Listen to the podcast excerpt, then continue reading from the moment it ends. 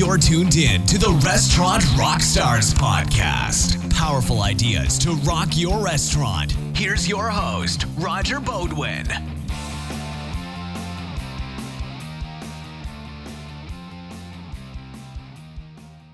Hey guys, welcome back to the Restaurant Rockstars podcast.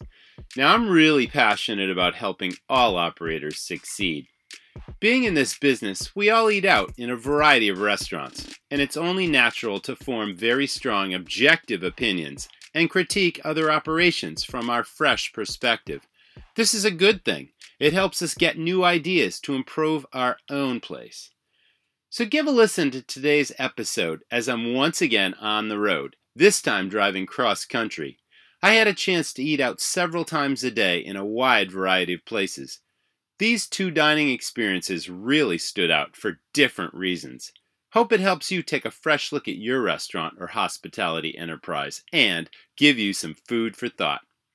If you like what you're hearing, please give us a review on iTunes, like us on Facebook and Twitter, and for lots of powerful restaurant ideas, free resources, and helpful tools, please visit us at restaurantrockstars.com. Now, listen on. Welcome back, guys. It's Roger here. Now, I'm not a restaurant snob. I've eaten all over the world in all kinds of places, from street kiosks to the Ritz Carlton. And to me, the price point really doesn't matter. I know when I'm having a good time and if the restaurant's dialed in. And so it is that my family and I are moving back from Sun Valley, Idaho to our home state of Maine, and we're on another cross country road trip. We're getting the chance to eat at all types of places, and of course, I have a chance to tell you about it. On our second night on the road, we Googled restaurants in that part of Wyoming, and a bar and grill popped up. The reviews were good, and it was close to where we were staying, so off we go to the bar and grill. Now, usually we form opinions on curb appeal and exterior before venturing inside any restaurant. I'm sure you do this too. Now, this place had a simple one story location, neon beer signs in the windows, mostly full parking lot. Generally, what we were expecting. The interior featured the typical cowboy theme John Wayne photos, ropes, wagon wheels, basically a non pretentious, comfortable atmosphere with a separate bar lounge and a stage for entertainment. If you remember the roadhouse scene from the Blues Brothers movie with the chicken wire and the smashing beer bottles, you'd be close. Our server approached, and based on casual conversation, I could tell she was part of the family ownership.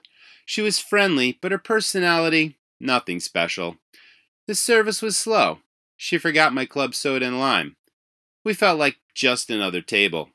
I think the word hospitality was lost on her and the place in general. The menus were in dirty sleeves that you basically wouldn't want to pick up. I ordered a favorite beer. She was out of that. I ordered another choice. They were out of that too. Some excuse was offered, but I barely paid attention. We ordered and waited and waited. When our food arrived, three of us were disappointed with our choice. Now, usually when we order a dish that appeals to us, we have an idea in our mind of what it'll look, smell, and taste like, don't we? Well, I ordered fish and chips, and I had expectations of crispy and flaky battered fish with tangy tartar sauce and crunchy coleslaw. Instead, I got a frozen piece of triangular fish, too crispy outside, not done on the inside. It reminded me of something I would have eaten decades ago in an elementary school cafeteria. The point is, competition is fierce, and restaurants have to do it all very well if they hope to survive, let alone make any money. Now, national chains are constantly tweaking their menus based on product mix reports and consumer data in the ever elusive quest for consumer loyalty and market share. It's all about variety, appeal, and profit. The profit comes from systems, and they have it dialed right down to the cost of a drinking straw. And training keeps stepping up. Chains understand that superior service and flair are the key to repeat business, so training is consistent and effective. Then there's ambiance. The vibe is key to the fun factor, loyalty, and getting people to come back. So on our next night in Wyoming, we happened across an Applebee's. As soon as we walked through the door, we were greeted as if we were regular customers and old friends. The music added to the vibe. Every song was one of our favorites, from classic rock, which I like, to today's pop that my kids are into. Applebee's sources local community memorabilia, which highlights high school sports teams and items of historical interest. You find yourself checking out the decor throughout the restaurant. Our server was attentive and knowledgeable, making many suggestions he knew we would enjoy and appreciate. His recommendations were spot on, and everyone was happy.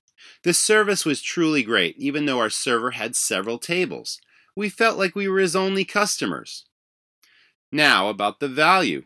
They had an appealing happy hour menu with half price apps from 3 to 6 p.m., 249 PBRs, and $4 shots. Now, we were there for dinner time and opted for the 2 for $25 deal, which included two apps with five choices to choose from, and two regular entrees with six different choices. My wife and I enjoyed large, substantive Caesar salads with crunchy croutons, tangy dressing, and shaved parmesan. For entrees, we chose Thai shrimp salad and Bourbon Street chicken and shrimp, which was served sizzling fajita style. The kids were pleased with their meals, and then couldn't resist the triple chocolate meltdown for dessert. The bathrooms were spotless, the restaurant overall very clean. Everything about our experience was great. Now, what a contrast in these two dining experiences. At Applebee's, it was all about fun, value, quality, service, and the vibe. Now, don't get me wrong, there are many indies out there that get all this and serve their customers very well.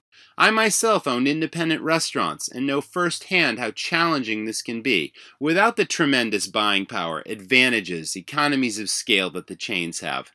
It can be very hard to compete, but here's the takeaway to remember and practice relevance and innovation rule. Now go out there and rock your restaurant. Thanks for listening to, the, Restaurant Rockstars podcast. For lots of great resources, head over to restaurantrockstars.com. And while you're there, download a copy of the book, Rock Your Restaurant. It's a game changer. See you next time.